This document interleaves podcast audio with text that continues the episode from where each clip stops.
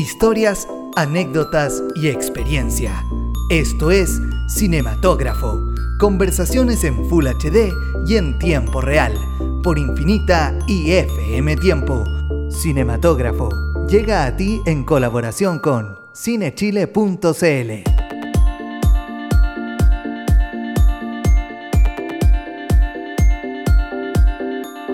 El director de fotografía Roger Dickens dijo alguna vez, cuando estaba en la escuela de cine alguien se me acercó y me dijo, si puedes capturar el rostro humano puedes fotografiar lo que sea, porque esa es por lejos la cosa más difícil e interesante de fotografiar.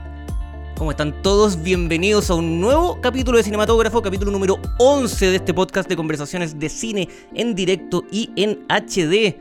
El último capítulo de esta temporada pero no se preocupen, vamos a volver, más fuertes que nunca, más capítulos, más cine, más historias y más cosas. Pero antes de todo eso, como siempre, tenemos un gran invitado del día de hoy. Antes, como en toda ocasión, saludar a mi co-conductor Miguel Ortiz de regreso después de su ausencia cuando le dolió la guatita. Y Claudio Zapata, nuestro director, además de Pelao Fernando Pérez ahí en los controles. Nuestro invitado del día de hoy es director de fotografía, diría que uno de los más importantes de la historia reciente del cine chileno. Ha hecho la fotografía de películas como No, El Club, La Vida Sexual de las Plantas, Neruda, Princesita, Joven y Alocada y recientemente Emma, una película con la cual hemos rayado con su aspecto visual acá con Miguel Ortiz más de una vez. Es Sergio Armstrong. Sergio, muchísimas gracias por venir a Cinematógrafo. Bienvenido. Gracias, aquí estamos dispuestos a conversar tranquilo. Genial, buenísimo. ¿El tecito está bien? Sí, está perfecto. Perfecto. La primera pregunta, que es una pregunta tipo que le hacemos a todos los invitados que vienen acá a nuestro podcast, es ¿cuál es tu primer recuerdo cinematográfico? Así como cuál es la primera vez que recuerdas no, puede ser la primera película que fuiste a ver o la primera vez que viste alguna película que te marcó así heavy el punto de vista que se quedó alojada en tu memoria. Sí, para marcar como un hito fue ET. ¿ET? Mira. ET en Buenos Aires con mi tía Marta. Mis primos, fuimos a ver mi hermana. Fuimos a ver ET. ET. Esa fue, y fue increíble. Y está en, pantalla un... gigante. ¿Cuántos años tenías más o menos tú? No sé, has tenido, no, no, me acuerdo. Los 13 años. Ya. 13 años. 13, 14. ¿Y están, no están en Buenos Aires de vacaciones? Sí, de vacaciones. Y Tenemos parentela para allá, así que vamos. Decidieron ir al, al cine. Al cine sí, ¿Y por qué, te, por qué te marcó tanto? Yo creo que la visualidad de la película es bien impactante, más el tema de un extraterrestre, este, este ser que se le prendía el dedo. era bien estos niños que estaban en bicicleta, yo era fanático de la bicicleta, entonces. ¿Y te queda como un recuerdo? ¿Te queda como un recuerdo? ¿Te queda como un recuerdo de tu infancia o te queda como efectivamente el inicio de lo que iba a ser tu vida? No, de, no, de, nada que ver. Ya, no, no, ya. recuerdo de infancia, Perfecto. familiar. Ok. Como cualquier otro recuerdo de infancia. Querido, claro, ¿Era mucho de ir al cine eh, cuando chico? O no, la verdad que no, no vengo de una familia cinéfila, ni mucho menos, tampoco intelectual. Mm. Ah, Yo creo que vengo de una familia de clase media, trabajadora, así que sin tanto acceso al cine, más que nada a la televisión. ¿Y Yo tu creo primer- que la serie de televisión Fue digamos, importante como en ese sí, sentido de como ir agarrando un gustito. Hazard, todo eso. Los Dukes de Hazard, qué buena serie. Era fanático de eso, fanático, en Hombre Increíble, no sé, La Mujer Biónica. Todas esas series las veía todas, todas, todas. todas. Pegado en la televisión. en la ¿Tu primera cámara fotográfica, Sergio? ¿Te acuerdas de eso? O sea, para un director de fotografía, eh, Sí, quizás... tuve una, una Nikon ¿Ya? A- AE1 creo que era. ¿Ya? Ah, pero ya, ya era una, una máquina medianamente Sí, no tuve una, no, sí, no tuve una máquina de, de juventud, digamos. De juguetes, esas No, cosas. que no. a mí el cine, no, yo digamos, no tengo una vocación por el cine marcada de pequeño, Ya. Mm. sino que como que el cine me encontró por ahí sin tener nada que hacer, muy desorientado y ahí ta, entré a esto del cine. Entonces, no veo una cultura de tener cámara ni haber filmado nada, ¿no? La primera cámara que he usado para hacer registros personales, una PowerShot, Ya. una PowerShot Perfecto. A620. Oye, quiero, Eres tengo, eres bueno con la memoria. Sí. quiero partir, eh, abrir la conversación. ¿Eh? Tenemos un montón de preguntas para hacerte, Sergio, pero eh, hace poco fuimos con Matías a ver la película Emma, al cine, que creo que va- vale la pena verla en el cine, además. Por supuesto. ¿Quién más que tú va a decir lo mismo? Obvio. ¿Dónde la vieron? La vimos en el cine Hoyts. El ¿sí? Cine Juez de Plaza Gaña. Exactamente. Sí, fuimos juntos. Y eh, quiero partir eh, preguntándote por esa primera escena de la película, que de verdad a mí no, yo creo que no se me va a olvidar. Comienza la película con un sonido de que algo se está quemando y aparece en escena inmediatamente un semáforo en llamas. Sí. Pongo la escena porque es una fotografía. Lo que hay, lo que abre la película es una fotografía viva de un semáforo incendiándose. Eh, ¿quién tomó la decisión? Eh, ¿Cuánto influiste tú en que una película así, que tiene lo audiovisual, que tiene, digo, en lo audiovisual algo muy importante, partir con una imagen, con una foto? ¿Es decisión del director de fotografía? ¿Es decisión, es decisión del director en conjunto? ¿Cómo se trabaja para, que, para, para finalmente decir, esta película parte con una foto, con una escena de un semáforo incendiándose? Sí, yo creo que eh, tengo cero incidencia. Otra pregunta, por favor. Ah, qué buena. Justo en esa escena no hice nada. Justo no fui, no. No, esa escena eh, la tenía Pablo Ya. desde siempre. Mm. Desde siempre él tenía una imagen eh, como referencia de, de esa escena. No sabíamos que iba a partir la película con eso. De partida, como que los guiones que trabaja Pablo en este caso no son tan exactos. No. El trabajo los va formando durante el rodaje, llegan partes, él tiene la idea, hace distintos finales, entonces en este caso no, no, no estaba pensado, o por lo menos no estaba claro repartida la idea de que iba a partir por ahí la película, y esa imagen estaba siempre, entonces la, eh, suced- iba a suceder. Ahora Pablo la- la- decidió que comenzara la película con esa imagen. Mm. Ahora, que hermosa y la hora. Nada, yo tengo que ver en esa imagen si puedo tener alguna autoría en esa imagen. Es, es haber puesto la cámara, haber puesto los filtros, haber visto por cámara que estuviera correcto, haber eh, hecho el encuadre. Eso. al, al fin y al cabo, igual, eh, porque tú lo mencionas muy así como, bueno, si tuve algo que ver, pero es importantísimo todo lo que acabas de describir. O sea, una cosa es que, claro, que la película parta con esa imagen, lo cual puede ser una decisión eh, externa, pero otra cosa es esa imagen per se, que es una imagen que, por lo menos en la gracia que tiene eh, en la función de Emma, te atrapa de inmediato. Te atrapa de inmediato porque escuchas este sonido, ves esto y ves este semáforo que a mí, a mí me pasa que... eh, la- lo describí en algún minuto, que es una imagen que, la verdad, hasta el día de hoy, no sé qué significa, pero aún así me agarró profundamente Tiene una fuerza eh, emocionalmente. O sea, no, no, no, no, no es como necesario que te la expliquen siquiera, y de hecho no creo que lo hagas. Eh, pero es creo que muy importante la labor del director de fotografía en eso, en cómo se ve la imagen al fin y al cabo. O sea, así es. Sí, eh, ¿no? Y también lo que significa, yo creo que entender lo que uno está mostrando es importante. Y yo creo que esta imagen es nada, quemar con todo mm. Exacto. y con algo, una institución, como un semáforo. Exacto. Mm. Es una institución. O sea, Es lo más respetado, lo- menos, menos, menos por Salaberry, pero. Entonces, exacto, entonces, eh, eso, eso, eso. Como todo, director- todo lo que eso pueda significar.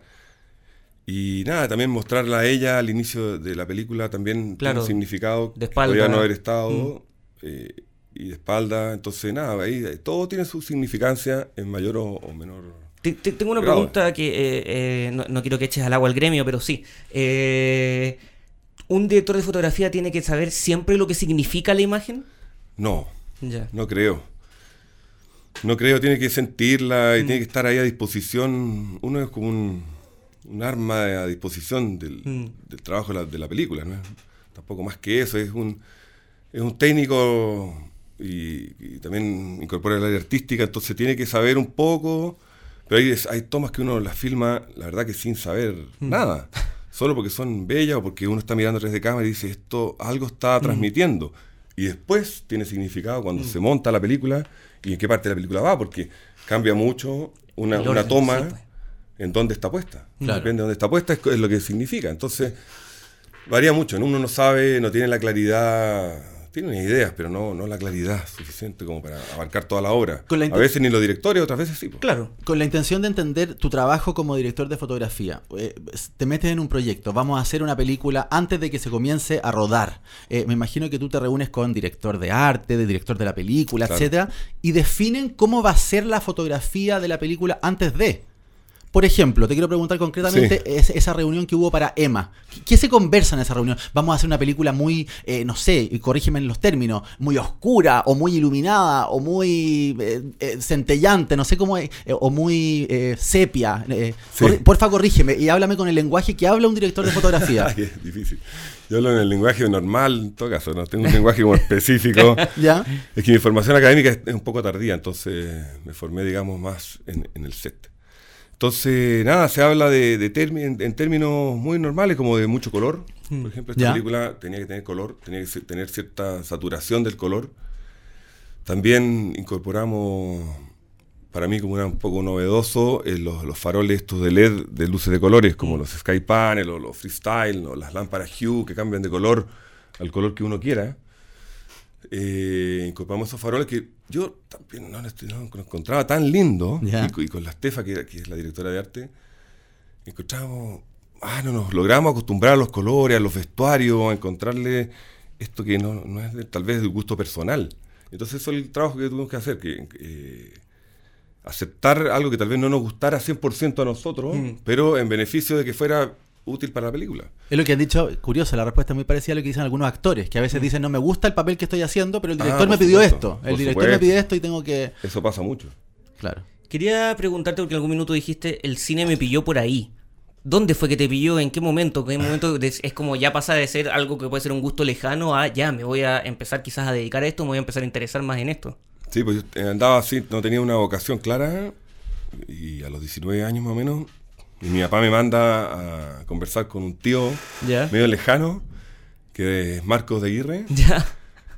y, y me manda ahí a conversar con él y me dice, Marco me dice, mira acá, en- acá en Estudio Sonido, él tenía Estudio Sonido, todavía Sí, lo pues, tiene, sí, todavía. eh, no hay lugar porque estamos llenos, pero ahí al lado, la oficina al lado está en Filmo, Filmo Centro Fil- Cine. Filmocentro Cine. se van a hacer la frontera. Entonces, capaz que hay espacio para ti, anda a preguntar allá, qué sé yo. Y ahí, ahí entré y llegué, bueno, muy divertido todo. Y gracias personas que nada, creyeron este, este joven que tenía como una sed o hambre de algo. Y trabajar en la frontera por lo demás. No, pero no trabajé, Ah, no fui a la película, porque Ya. ahí se creó el espacio para que yo pudiera quedarme ah. en la productora haciendo comerciales. Comerciales, perfecto. Y Con Juaco Izaguirre, que era el director, uno de los directores que se quedaba ahí en la productora y, y hacíamos comerciales. Fuiste camarógrafo al principio, ¿cierto? En alguna Antes, sí, después de todo eso, Sí. fui camarógrafo en Subterra, Sexo con Amor, ¿Y en qué minuto? varias en realidad. te- ¿En qué minuto te agarra? eh, porque, y esto es una pregunta que se lo han hecho a otras personas Sí. también. Porque, claro, cuando a uno le gusta el cine, hay una cantidad de opciones súper grandes. En algún minuto es como, ya, puedo querer ser actor, puedo querer ser montajista, Exacto. puedo querer ser director. ¿Por qué a ti en algún minuto te empieza a acercar la fotografía? No, lo supe al tiro. Ya. Lo supe al tiro entrando al set, un par de veces que me tocó filmar, ya supe que lo mío era la cámara y lo- las luces, Mm. ese como que sentí ahí como el, el pasar un umbral y uno Ya. siente una- un aire en la espalda, que Sí. te- algo así como, estuvo muy, muy emocionante ese momento. Y ahí yo decidí, entonces me puse a ayudar a los asistentes de cámara de la época que Mm. trabajaban solos, producción técnica, los equipos, con los directores de fotografía, empecé a involucrarme en ese mundo. Y nada, fue llegando ahí ya solo después de trabajar, yo creo que trabajar con un empeño y con unas ganas significativas, eso hizo la diferencia para que pudiera encontrar el espacio necesario, o sea, destacarse, digamos, destacarme de lo más que podía. Tiene algo especial el ser director de fotografía, creo yo. Tiene una suerte de responsabilidad especial. Porque suele suceder que de repente uno dice, oye, ¿fuiste a ver tal película? Y uno le dicen, sí. ¿Y cómo está la película? Mira, bonita fotografía. Oh, ¿Eh? Eso de, alguna forma quiere decir que la película es mala, pero anda a verla igual porque está bonita, ¿cierto? De alguna forma siento que la fotografía puede salvar a una película. Eh, ¿lo, ves, ¿Lo ves tú también así? no, no creo. No creo que sea así. digamos, Mm. no, estoy- discrepo de esa- yo creo que la película se salva por sí sola o, O- no se no salva pero- pero por, sí sola, sí. digamos. Claro, hay elementos más destacados que otros, pero ya cuando empezamos a analizar por partes, eh, ya empieza como a, a destruirse la obra que es única, que es Mm. una sola obra, encuentro yo. Que tiene que ver con guion, con dirección, con actores, con fotografía, con arte, con muchos, Claro. muchos elementos, vestuario, hay muchos elementos que son muy pequeños, todos nosotros, y somos un granito que arma esta, esta bola, y ahí está la gracia, digamos. Pero te voy a seguir discutiendo. es una sola obra, Te voy a seguir discutiendo porque, porque nadie te dice, oye, la película no es tan buena, pero sabéis que los vestuarios preciosos. No. Oye, pero la película super, eh, la película no es tan buena. Las conversaciones, los diálogos están interesantes. No. La gente te dice, la película no es tan buena, pero la fotografía está vale Claro, la porque es pena. lo, es lo visual que más Claro. destaca. Pero si tú la analizáis, digamos, más micro, te, te encontrás con todo Sergio, esto hay otro, películas que son malas y tienen una fotografía preciosa. Por supuesto que sí. pues, por y vale la pena sí. verla. No, de todas maneras, no Ah, estoy ya, diciendo, ya, no ya, estoy ya. diciendo que no sea, que no vale no. la pena, pero yo digo que una, una fotografía no salva No la película. salva la película, Mm, ya. Claro. No la hace buena Ya. por No. tener buena fotografía. Al contrario, yo creo que la fotografía se ve eh, mejorada cuando la película es Claro. buena, digamos. Es que al fin y al cuando caso- Los premios, por ejemplo, se- no, ¿qué es mejor? si ¿Que gane mejor película o mejor fotografía para mí? Mm. Cien mil veces mejor fotografía, prefiero ser campeón que goleador. Exacto. Obvio. ¿Cachai? Entonces, como que la fotografía y todos los departamentos tienen que integrarse a esta película y no destacar por sí solos porque ahí hay un, algo que no está bien. eh, en La cosa es en engranaje equipo correcto. o no se hace bien. No, no, se hace en equipo, digamos que todo tiene que eh, pegar, digamos, como que tiene que haber magia, no puede Sí. estar, es un arte en el fondo, ¿cachai? Que. En vez de hacerlo uno solo con un pintor, Sí. somos muchos con una cabeza que está con estas manos, aquí estamos pintando, es lo mismo, pero entonces por eso es una necesidad hacer cine, no es un, no una- un hobby, Perfecto. De hecho, eh, es gutural.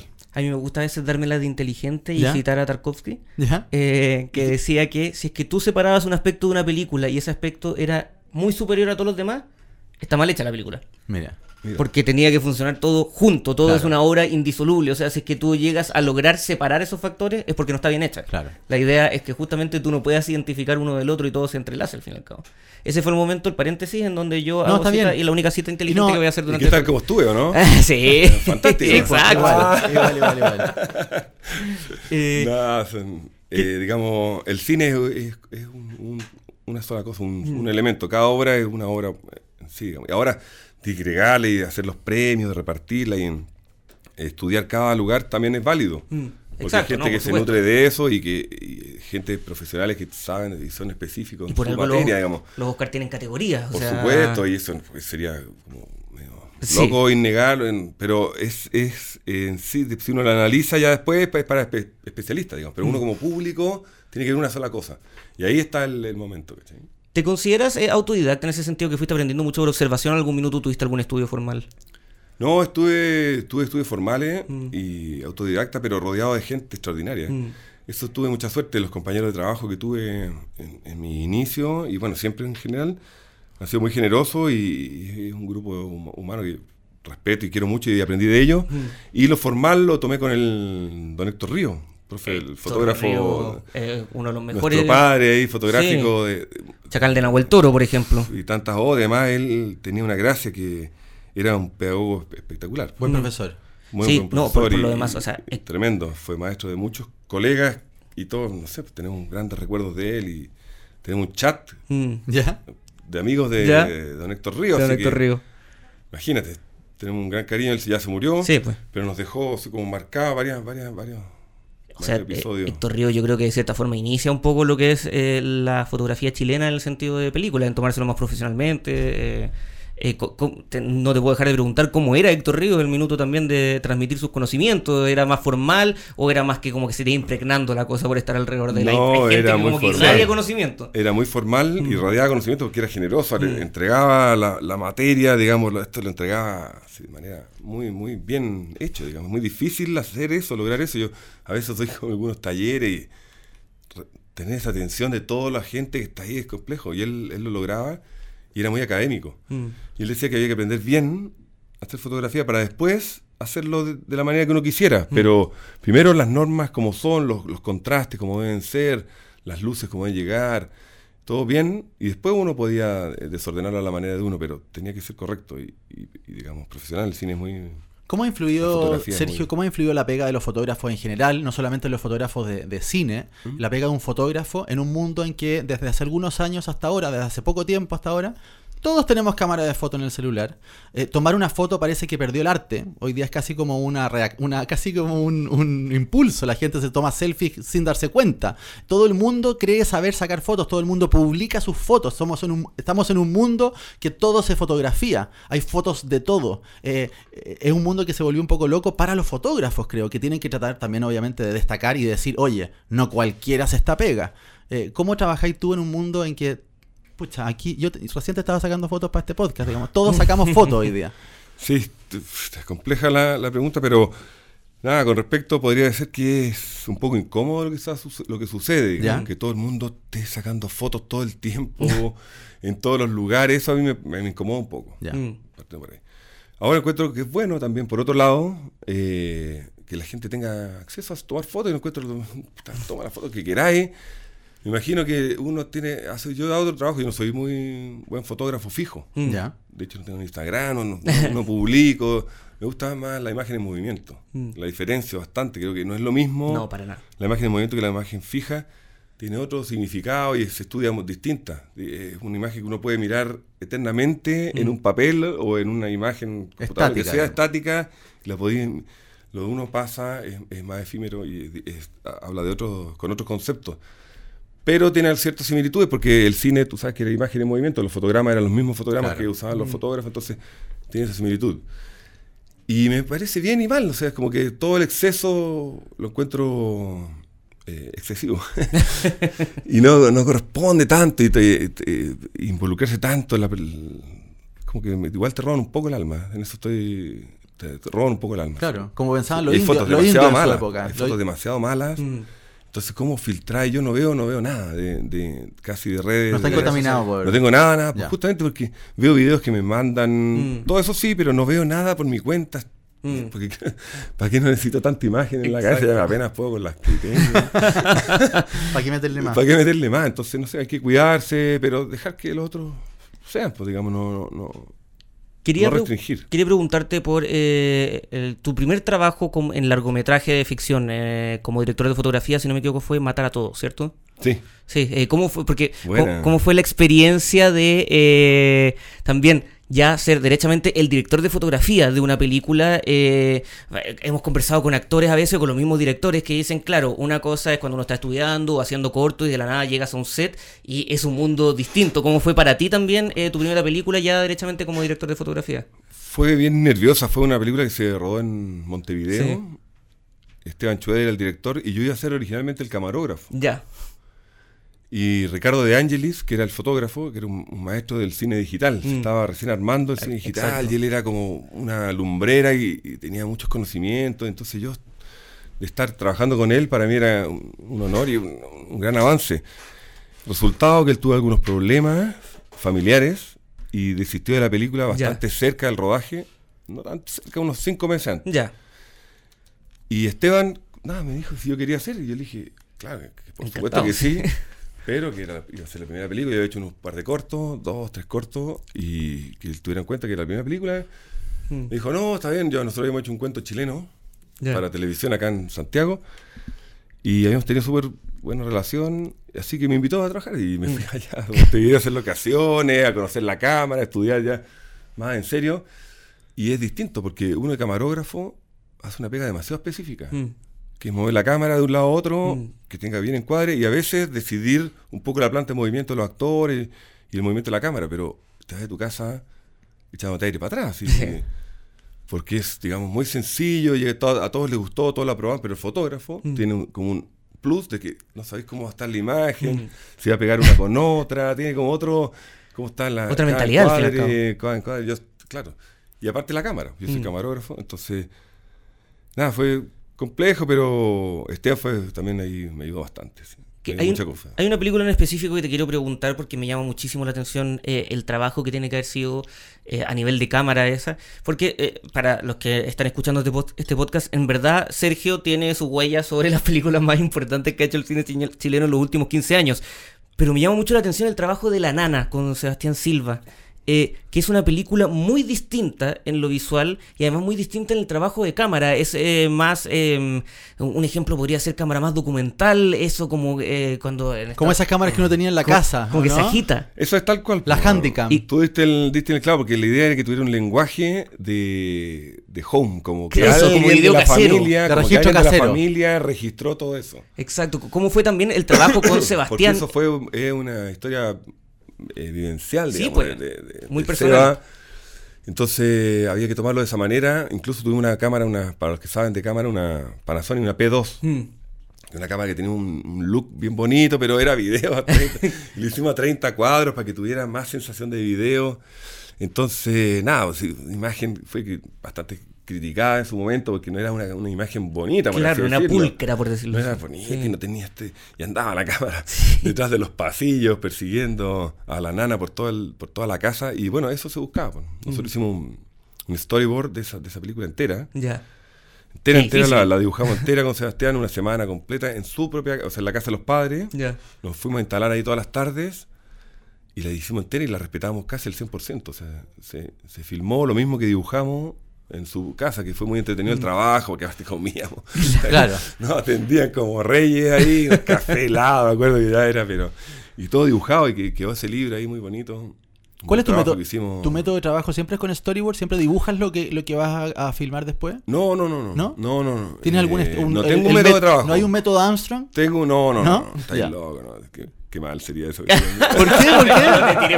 Cada uno No, no, tiene, no, cada uno que- tiene sus no, mañas. No, sí, pero son muy personales. No es que hay un método que yo eh, ocupe siempre. Además que Porque a veces te toca trabajar con directores que tienen otras maneras de trabajar, otras veces otras. Entonces sería como mal, o no, a mí no me gustaría tener un método especial que yo influya sobre método. a- Me muero de esa cuestión porque eh, tenés que ir adaptándote. Tenés que ser muy flexible porque cada director, yo tengo el método que tiene el director, pero aparte tengo mi propio método. Por supuesto, cuando voy a ver locaciones, tengo mi manera de notar, tengo mi manera de ver las cosas. Tengo un método desde que empiezo a leer el guion, lo leo de cierta manera, hago ciertas anotaciones. Un método como interno, sí, por supuesto, porque uno se va haciendo una rutina, por así decirlo. Pero no, no tengo un método especial. No, estáis loco. Ya, pero sería, quiero. sería ya, la muerte. Sergio, ¿sabes? pero quiero entrar. ah, Tenéis que aprovechar en todo caso que método Armstrong igual suena importante.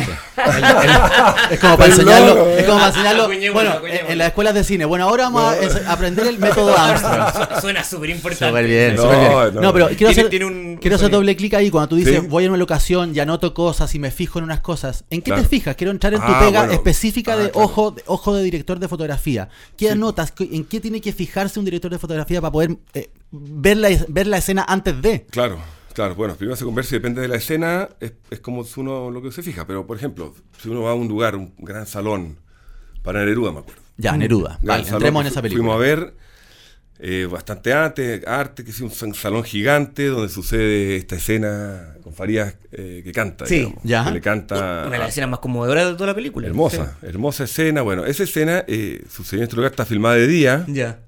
Pero sucede de noche. Entonces ya. Eso yo no te habría que- dicho nunca que hubiera estado filmada de día. O sea, no, no lo habría eh, notado. en No, verdad, porque pareciera se oscurece todo, eh, se cierra todo con paños negros Ya. por fuera. Se cita de día porque es más cómodo filmar de día, más como uno Claro. está más descansado, todos Claro, los actores están más sí. descansados, entonces para que vamos a filmar de noche, si podemos cerrar todo, lo hacemos de cero. Entonces ya, está esa preocupación. Cerrar, pero, llegas, ¿cuánto- cómo pero llegas al salón solo con un papelito, con tu libretita. No, todo el equipo. Ok, No, todo ya, el equipo, todo el con, equipo. con- con- con Pablo ahí, más o menos eh, explicando o intentando contar cómo él y se imagina la escena para poder saber. Siempre es, es todo 360. Cuando se puede que sea 360, es 360. O sea, Perfecto. vemos el set completo. Perfecto. Eso tratamos de partir siempre de esa base para que eh, arte y todos nosotros pensemos que las luces no pueden verse. Entonces, esa otra manera es que- cómo ponemos las luces. Entonces, me fijo en qué maneras, qué lugares hay para poner las luces, desde dónde vamos a poner las luces, qué luces vamos a poner. Y ahí voy diseñando eh, la manera. Pues. La cámara va a ser en una Steadicam, va a ser cámara en mano, va a ser con una cámara fija que va a contar en planos por corte o entramos con el personaje como en este caso. Entonces ahí se va construyendo la escena, eh, se construye también con, con los otros, con los extras que van a ver, uno tiene una idea de cuántos extras van a ver en el lugar para saber la sensación que va a tener el lugar, si va humo, si no va humo. Y con Sí, cada escena, una y otra vez lo mismo. Una y otra vez lo mismo, claro, exactamente. Uno va fijándose en ciertas cosas que le parecen importantes al director, que le parecen importantes a mí, o a arte. Producción también tiene su requerimiento, entonces trabajamos también eh, en, colaboración con ellos, ellos nos colaboran. O sea, eso somos, es todo un equipo que tiene que eh, trabajar muy mancomunado para que resulten las cosas, digamos. Y te pasa. Separado no sirve nada. Y te pasa que después de haber hecho una escena, nos falta la, la actriz o el actor medio vanidoso que quiere mirar cómo quedó, cómo salió. Oye, ¿cómo quedó? Porque Sí, uno hace eso, ¿cómo salía en la foto? Sí, por Ah, no, esa borra la voy a salir feo. pero es- Y que lo, que lo vean. Y, nada, está en, lo que pasa es que en el registro que uno hace, claro, yo soy el que estoy ahí haciendo el registro Mismo. con la cámara, moviéndola, pero, está- ahí pasa el trabajo de todos. Mm. También es de los actores, entonces Claro. los actores también tienen derecho a, A mirar, mirarse, y pues. si el director no tiene problema, ¿qué problema voy a tener yo que lo miren? No, vean. Y si ellos preguntan, yo soy muy cercano a los actores porque encuentro que mi trabajo tiene relación directa con ellos, entonces, eh, nada, Oye, ya que lo que podemos quieran, poner, digamos, ¿no? eh, Lo que quieran. En realidad todos, todos pueden pasar por cámara y mirarla por cámara, mirar el trabajo, preguntar qué filtro estamos usando. De hecho, las pruebas siempre se mandan a todos los departamentos Mm. para que todos las tengan, digamos. Perfecto. Ya, ya que estamos, podemos hacer eh, preguntas. eh, me encanta esto porque podemos hacer preguntas súper ñoñas. Sí, pues, obvio, Eh, ¿Cómo se filmó esa escena de Emma, esta que ocurre, una de las primeras escenas, que es cuando están bailando haciendo esta coreografía frente a este suerte de sol Ah, de eh, neón gigante de fondo. ¿Cómo fue eso? ¿Cómo fue generar todo ese espacio y después además filmarlo? Que además es una, es una danza contemporánea que es una suerte de ritual bien curioso eh, que le da el tono a la película. Sí, es el no. afiche, de hecho. Total. El, el afiche absoluto, ¿cómo fue, cómo fue eso y cómo se consiguió también todo, toda esa, esa estética que es eh, fundamental siento los primeros 15 minutos de la película para también quedarte así como, ah, mira. sí. Bueno, tuvo varias, varias conversaciones, bastantes, bastantes conversaciones de cómo se iba eh, a proyectar o a reflejar ese sol, o iba a ser en postproducción o no. Eh, y se llegó a una imagen, yo no sé si contar tanto detalle. Todo, todo, no, todo, todo, todo, todo. Este le pasa. Este le y que no pasa. se pierda la magia. Bueno, intentaremos recordar y ser lo más precisos, pero bueno, en el fondo esto se hizo con unas pantallas. ¿Ya? Ya. Pantallas LED, eh, muchas pantallas LED, como lo que era antiguamente un video wall, Mm. Perfecto. donde se proyecta esta imagen que se consigue eh, de la NASA Ya. y, y- Que es el sol, me que es el sol, exactamente, que, con erupciones, con los Sí. volcanes, con- y se le interviene de color Ya. Ya. y se pone de distintos colores. En, en Claro. color en postproducción se interviene ese video y se hace un loop de ese video que se pasa continuamente y va cambiando de colores Exacto. dependiendo ahí bien aleatoriamente con un programa, digamos, que Mm. ponía los colores y otros por Pablo aquí con, con walkie-talkie. Haciendo como, ya. Exactamente los colores que él necesitaba en ciertos Mm. momentos, lo- los pedíamos por si los mandaba, si los- eso con el sol.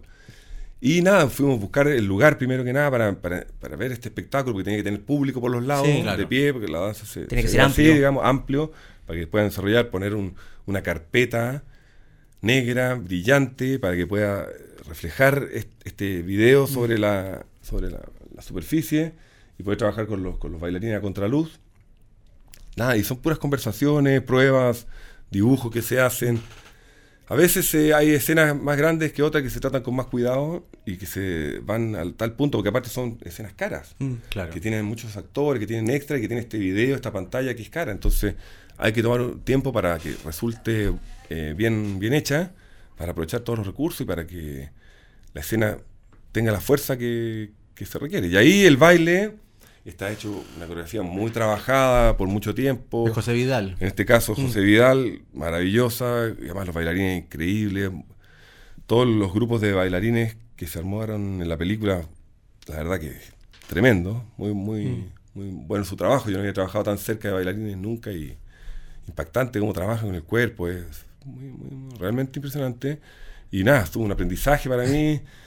Y yo creo que para todo el equipo fue una película distinta. Sí. Entonces nos, nos, nos marcó, yo creo, un buen tiempo. Vamos a ver qué camino tiene. Ojalá que sea eterno. ¿Hay alguna escena, Sergio, de alguna de las películas que tú, en las que tú has trabajado que jamás olvidarás?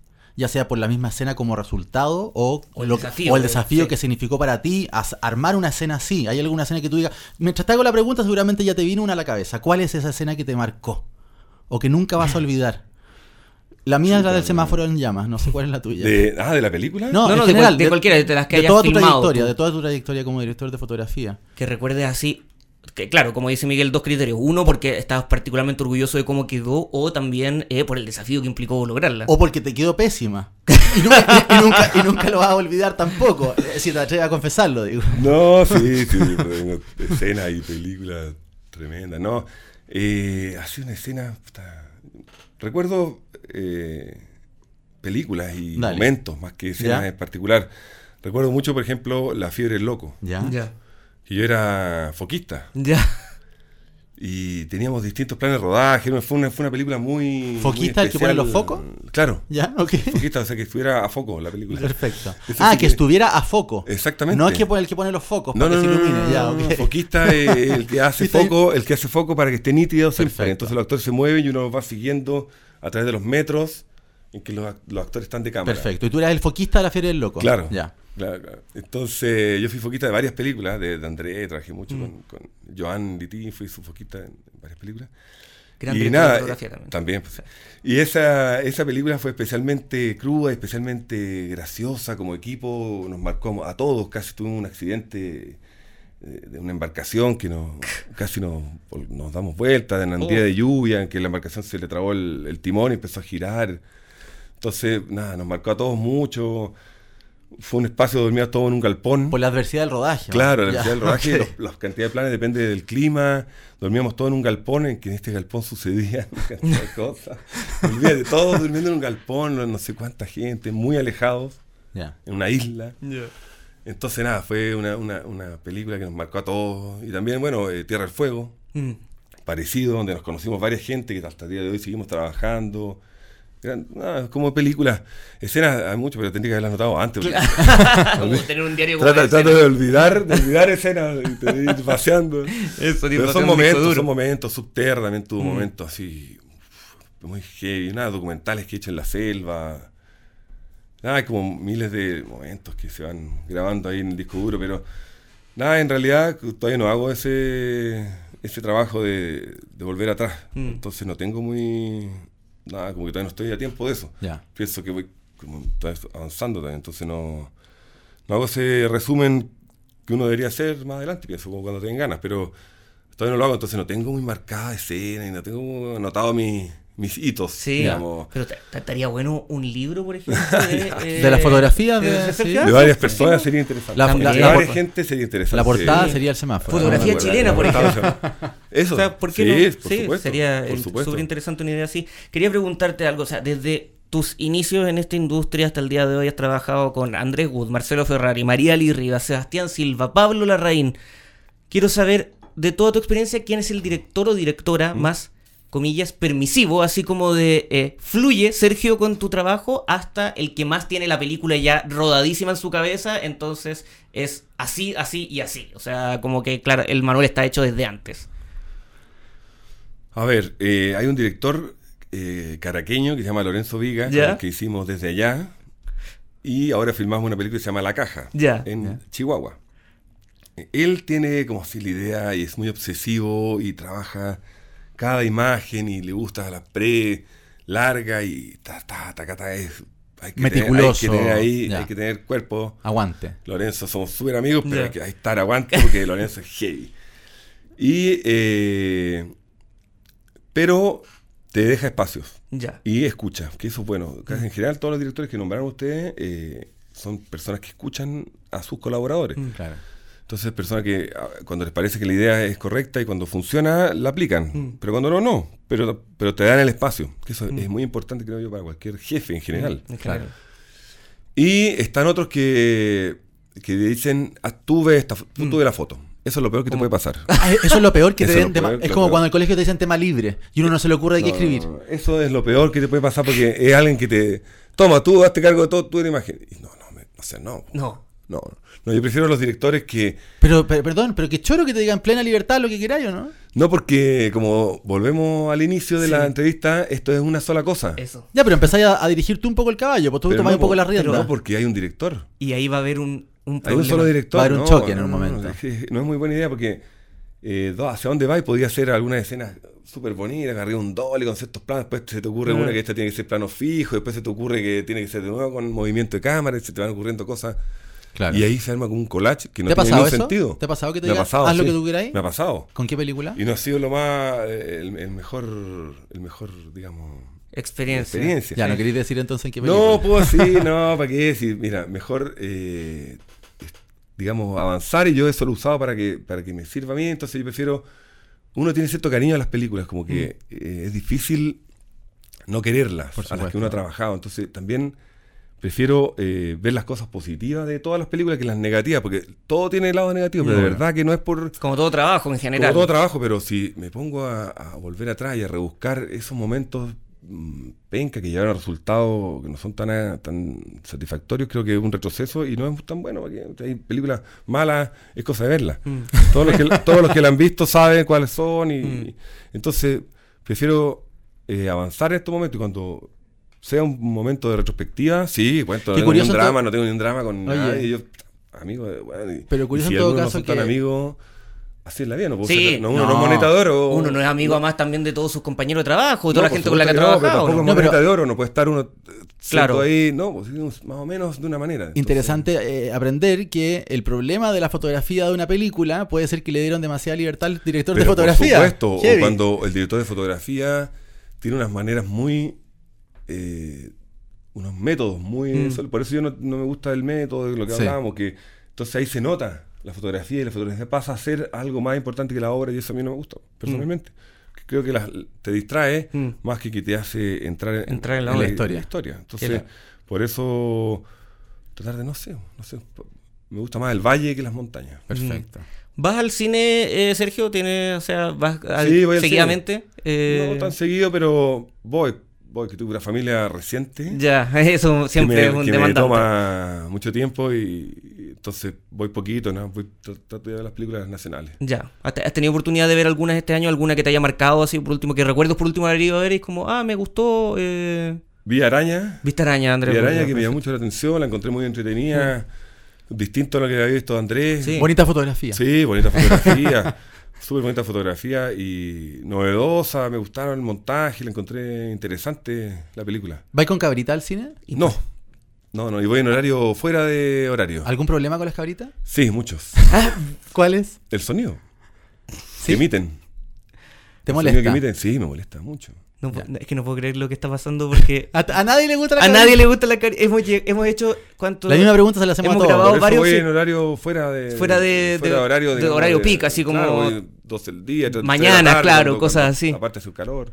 Oye, es increíble. Va ganando el sin cabritas. Nosotros jurábamos que todo el mundo era fan de las cabritas. ¿eh? No, Y aparte se te quedan los dientes, horrible, da sed, te- no, es, es tremendo, además meten sonido. Mucho ruido, lado, claro. eh, es como, ¿qué- qué ¿Te, gusta la experiencia de cine como vas a ver cine, no? Ah, la Ah, película, claro, exacto. y escucharla. y Ay, qué mañoso. su igual mañoso. No, ¿A no molestan. Me cabritas? encantan las cabritas. Encuentro que es parte del ritual de ir al A mí cine. también me gustan, pero estamos muy No, pero sorprendidos hay que a, na- a nadie le es que gustan. hay que ir a lugares donde no venden cabritas, para los que no les gusta. Claro. Como la sala acá La y sala todo acá, este, este- eh, este bueno, movimiento de sala. Cine el Alameda, Normandino vende cositas. venden gomitas. Gomitas, eso. Y ahí más silencioso. Oye, antes de que termine, tex- la textura. antes de que termine la conversación, quiero aprovechar porque este podcast lo escucha mucha gente joven y lo comentábamos recién. Hay, todo, hoy día todos nos sentimos un poco fotógrafos. ¿Qué, qué una o dos, co- Espectacular. ¿Qué una o dos cositas les puedes decir tú, Sergio, a los cabros jóvenes que hoy día están pensando en ¿se tendré dedos para este piano? Eh, ¿Me meto en el mundo de la fotografía? Porque da la sensación de que todos somos fotógrafos. ¿Cómo destacar, cómo saber cuál sí, cuál no? Bueno, me encanta que todos eh, se sientan fotógrafos y que lo hagan y que saquen todas las fotos que puedan. Yo lo, se lo encuentro fantástico, no, no- no encuentro nada de mal en eso. Sí, sí, sí. Que busquen cosas nuevas. Eso yo creo que está, o sea, siempre estén investigando, estén eh, evolucionando. eh, Experimentando, probando. experimentando, eh, que sean distintas las fotos, que estén buscando hasta encontrar un- una manera o nunca encontrarla y siempre hacer fotos distintas, depende del tema que estén trabajando. Entonces, eso, sacar hartas fotos, caminar, observar.